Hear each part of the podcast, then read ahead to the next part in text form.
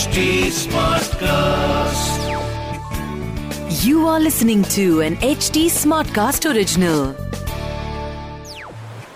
शिप्रा नदी के तट पर स्थित है कालों के भी काल महाकाल की नगरी उज्जैन यहाँ माता सती के दो अंग आमने सामने की पहाड़ी पर गिरे थे उनके हाथ की कोहनी भैरवी पहाड़ी पर गिरी जिसे हर सिद्धि शक्तिपीठ कहा गया जो देवी के प्रमुख इक्यावन शक्तिपीठों में से एक है।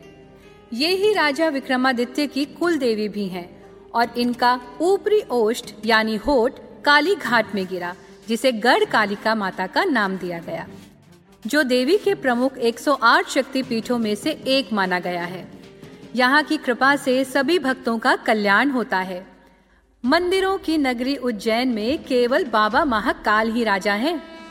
यहाँ पर रात्रि में कोई भी राजा रुक नहीं सकता है।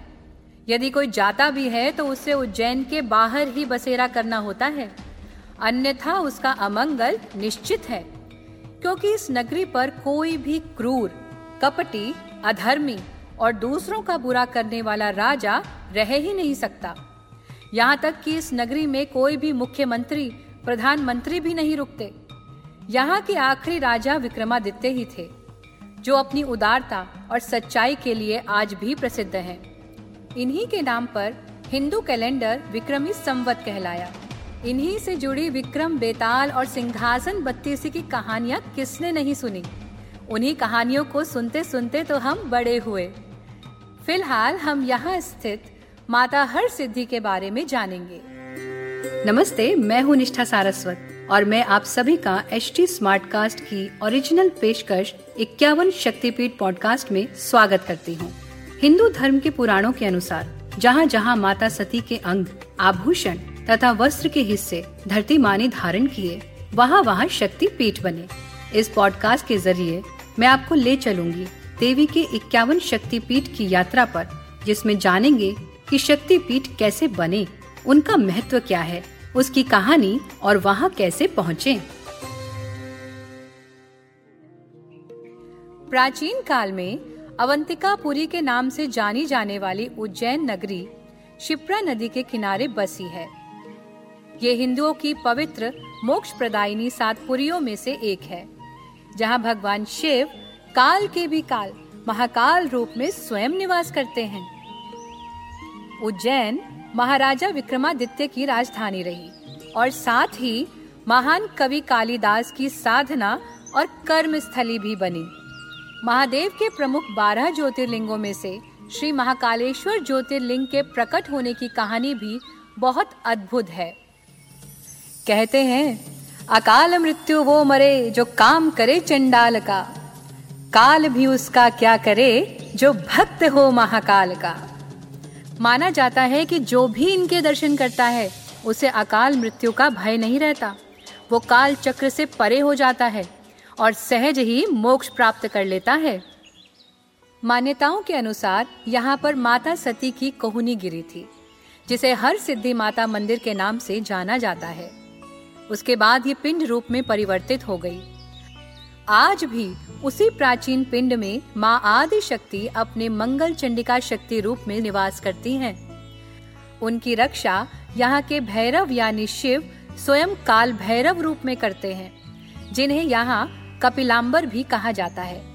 उज्जैन में ही माता गढ़ कालिका का मंदिर भी है। लोक श्रुति के अनुसार इस स्थान पर माता का ऊपरी होठ गिरा था। उज्जैन में हर सिद्धि मंदिर में होने के कारण गढ़ कालिका माँ का भी महत्व बढ़ जाता है। स्कंद पुराण में देवी हर सिद्धि का उल्लेख मिलता है।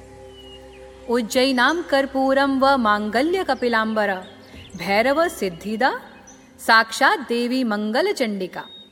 इस स्थान पर देवी महालक्ष्मी, देवी सरस्वती और माँ अन्नपूर्णा एक रूप में देवी हर सिद्धि के पिंड विग्रह में निवास करती हैं। इसलिए वो समस्त सिद्धियों को देने वाली हैं। हर सिद्धि माता को मांगल चांडिकी के नाम से भी जाना जाता है कहा जाता है कि माता हर सिद्धि की साधना करने से भोग, मोक्ष और सभी प्रकार की दिव्य सिद्धियाँ प्राप्त होती हैं। शिव पुराण में भी माता हर सिद्धि की विशेष महिमा बताते हुए कहा गया है कि यहाँ श्री यंत्र की पूजा होती है श्री हर सिद्धि मंदिर में गर्भगृह के सामने सभागृह में श्री यंत्र निर्मित है। कहा जाता है कि ये सिद्ध श्री यंत्र है और इस महान यंत्र के दर्शन मात्र से ही पुण्य का लाभ होता है। स्कंद पुराण में इस स्थान का उल्लेख करते हुए एक कथा कही गई है, जब एक बार चंड प्रचंड नाम के दो दानव बल का प्रयोग करके कैलाश पर्वत पर प्रवेश करने लगे। तो नंदी ने उन्हें रोक दिया। परंतु इन बलशाली असुरों ने नंदी को घायल कर दिया। इस पर भगवान शिव ने भगवती चंडी का स्मरण किया और उन्हें दिव्य सिद्धियाँ प्रदान की। शिव के आदेश पर देवी ने दोनों असुरों का वध कर दिया। इस पर प्रसन्न हो महादेव ने कहा, देवी, तुमने इन दोनों दानवों का वध किया है। इसलिए आज से तुम्हारा नाम हर सिद्धि के रूप में प्रसिद्ध होगा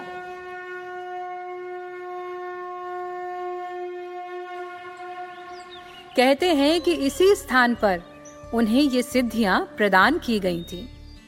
कालांतर में राजा विक्रमादित्य, जो अपनी बुद्धि, पराक्रम और उदारता के लिए जाने जाते थे, जिनके नाम से हिंदू कैलेंडर विक्रमी संवत कहलाया, वे देवी हर सिद्धि के परम भक्त थे देवी हर सिद्धि उनके कुल की देवी मानी जाती हैं। वे इन्हीं की आराधना किया करते थे। उन्होंने माता हर सिद्धि से हर प्रकार की दिव्य सिद्धियाँ प्राप्त कर ली थी।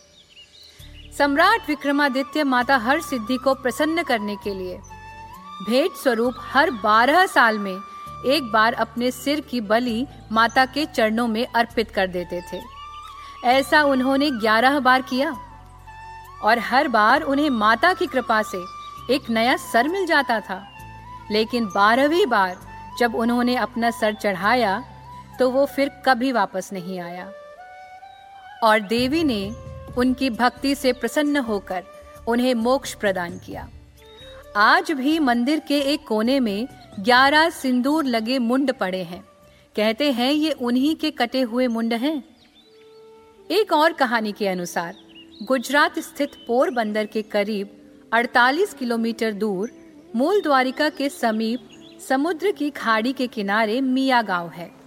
खाड़ी के पार पर्वत की सीढ़ियों के नीचे हर्षद माता, जिन्हें हर सिद्धि भी कहा जाता है, उनका मंदिर है। मान्यता है कि उज्जैन के सम्राट विक्रमादित्य यहीं से आराधना करके देवी को उज्जैन लाए थे। तब देवी ने विक्रमादित्य से कहा था कि मैं रात के समय तुम्हारे नगर में तथा दिन में इसी स्थान पर वास करूँगी। इस कारण आज भी माता दिन में गुजरात में और रात में उज्जैन में वास करती हैं और माता का श्रृंगार भी इसी प्रकार किया जाता है। मध्य प्रदेश के सबसे बड़े शहर इंदौर से एक घंटे की दूरी पर बसी महाकाल की पावन नगरी उज्जैन में ज्योतिर्लिंग श्री महाकालेश्वर मंदिर के पीछे पश्चिम दिशा में स्थित है हर सिद्धि माता मंदिर। ये शिप्रा नदी के रामघाट के नज़दीक भैरव पर्वत पर है। श्री हर सिद्धि माता मंदिर की चारों दिशाओं में द्वार बने हुए हैं और मुख्य द्वार पूर्व में है। उसी द्वार से लगा हुआ सप्त सागर तालाब महाकालेश्वर मंदिर और शक्तिपीठ के बीच में है, जिसे रुद्र सागर भी कहते हैं, जो अत्यंत प्राचीन है। कहा जाता है कि कभी यह तालाब लबालब पानी से भरा रहता था और इसमें कमल के फूलों की बहार हुआ करती थी और कमल के वही फूल माता के चरणों में अर्पित किए जाते थे। साथ ही ये भी माना जाता है कि श्री राम देवी सीता और लक्ष्मण इसी तालाब में प्रतिदिन स्नान करते थे। इसी रुद्र सागर तालाब के सुरम्य तट पर चारों ओर मज़बूत प्रस्तर दीवारों के बीच ये सुंदर मंदिर बना हुआ है। यहाँ शक्तिपीठ मंदिर के प्रांगण की चार दीवारी की बनावट और वास्तुकला में शत प्रतिशत मराठा झलक दिखाई देती है।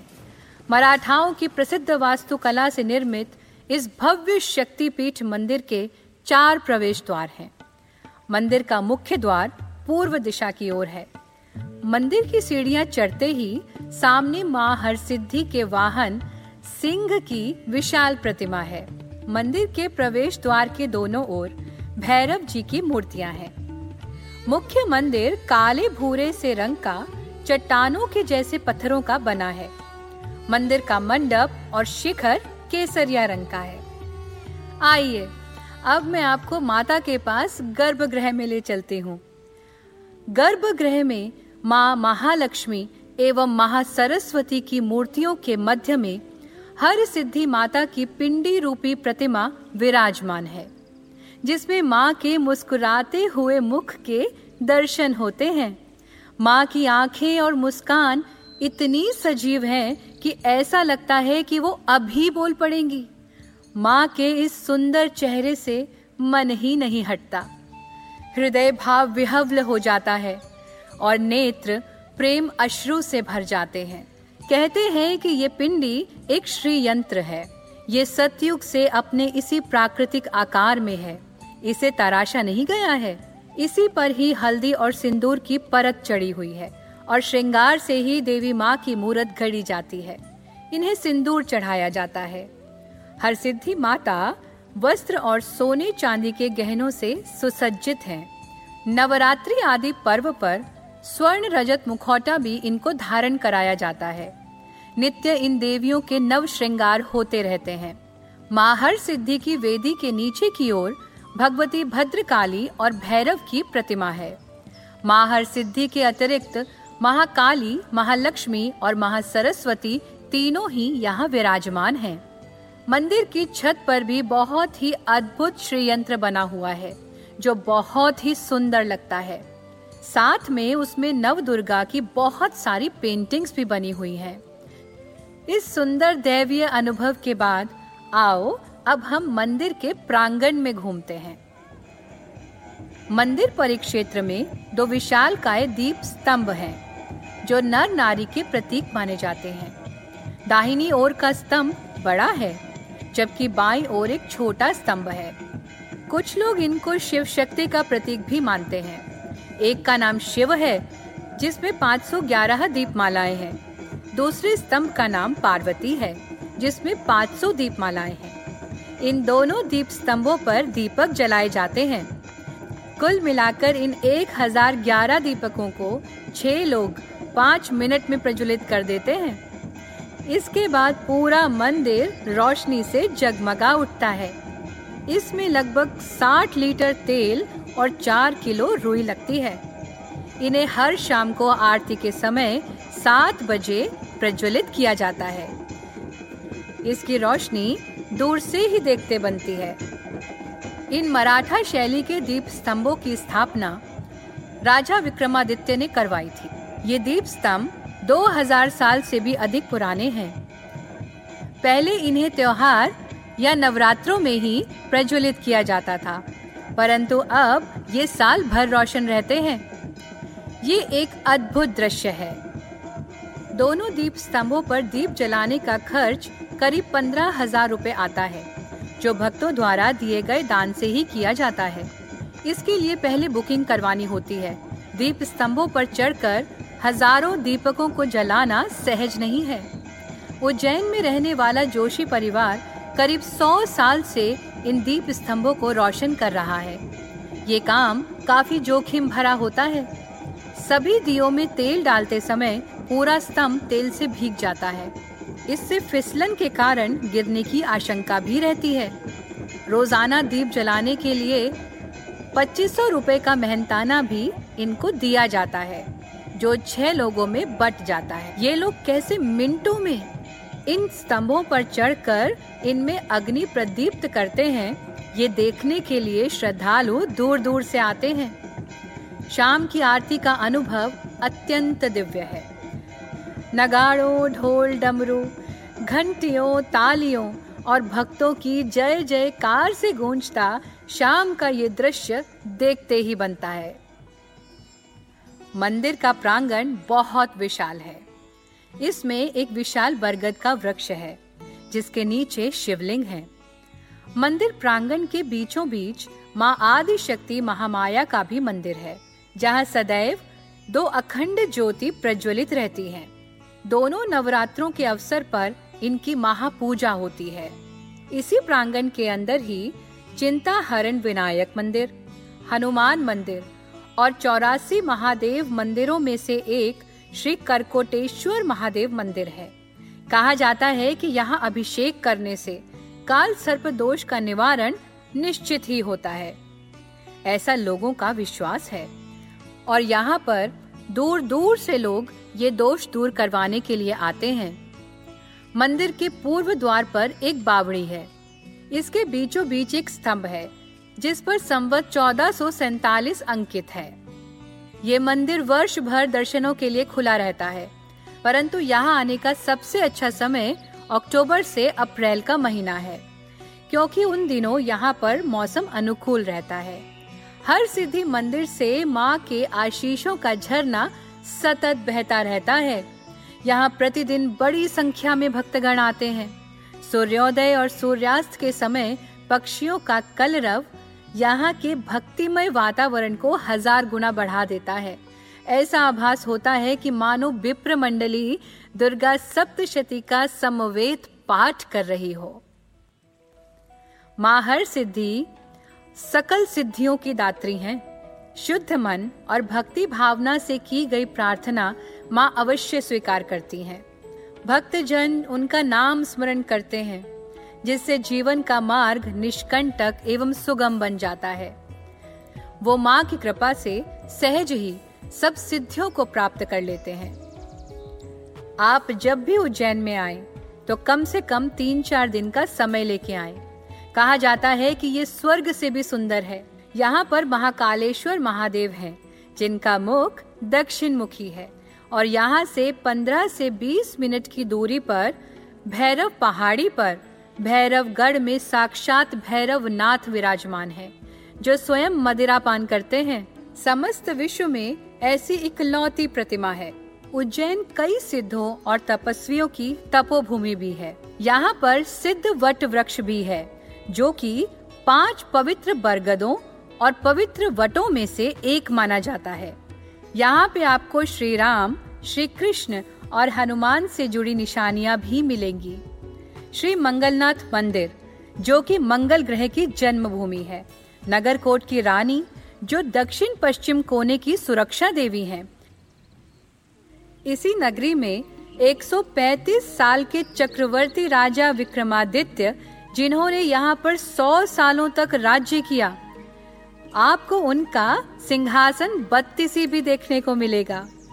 कहते हैं कि इसके बाद राजा भोज ने उज्जैन को अपनी राजधानी बनाना चाहा, लेकिन यहाँ राज करने के लिए राजा विक्रमादित्य के सिंहासन तक पहुँचने के लिए बत्तीस सवालों का जवाब देना ज़रूरी होता है जिससे असफल होकर राजा भोज ने भोपाल को अपनी राजधानी बनाया। और अब यहाँ पर केवल एक ही राजा है और वो है बाबा महाकालेश्वर। आइए अब जानते हैं कि यहाँ तक कैसे पहुँचे। उज्जैन का सबसे निकटतम एयरपोर्ट, इंदौर का महारानी अहिल्याबाई होलकर एयरपोर्ट है, जो उज्जैन से लगभग छप्पन किलोमीटर की दूरी पर स्थित है। उज्जैन जाने के लिए आप टैक्सी, बस या कैब ले सकते हैं। अगर आप उज्जैन बस या सड़क मार्ग से आना चाहते हैं तो जान लें कि उज्जैन में प्रमुख बस स्टेशन देवास गेट और नाना खेड़ा है। मध्य प्रदेश के प्रमुख शहरों से उज्जैन के लिए नियमित बस सेवाएँ उपलब्ध हैं। खास तौर पर लोग भोपाल या इंदौर से टैक्सी लेकर भी उज्जैन तक पहुँचते हैं उज्जैन शहर में उज्जैन सिटी जंक्शन, विक्रम नगर और चिंतामन सहित मुख्य रूप से तीन प्रमुख रेलवे स्टेशन हैं। उज्जैन जंक्शन रेलवे स्टेशन देश के सभी प्रमुख स्टेशनों से ट्रेन रूट से जुड़ा हुआ है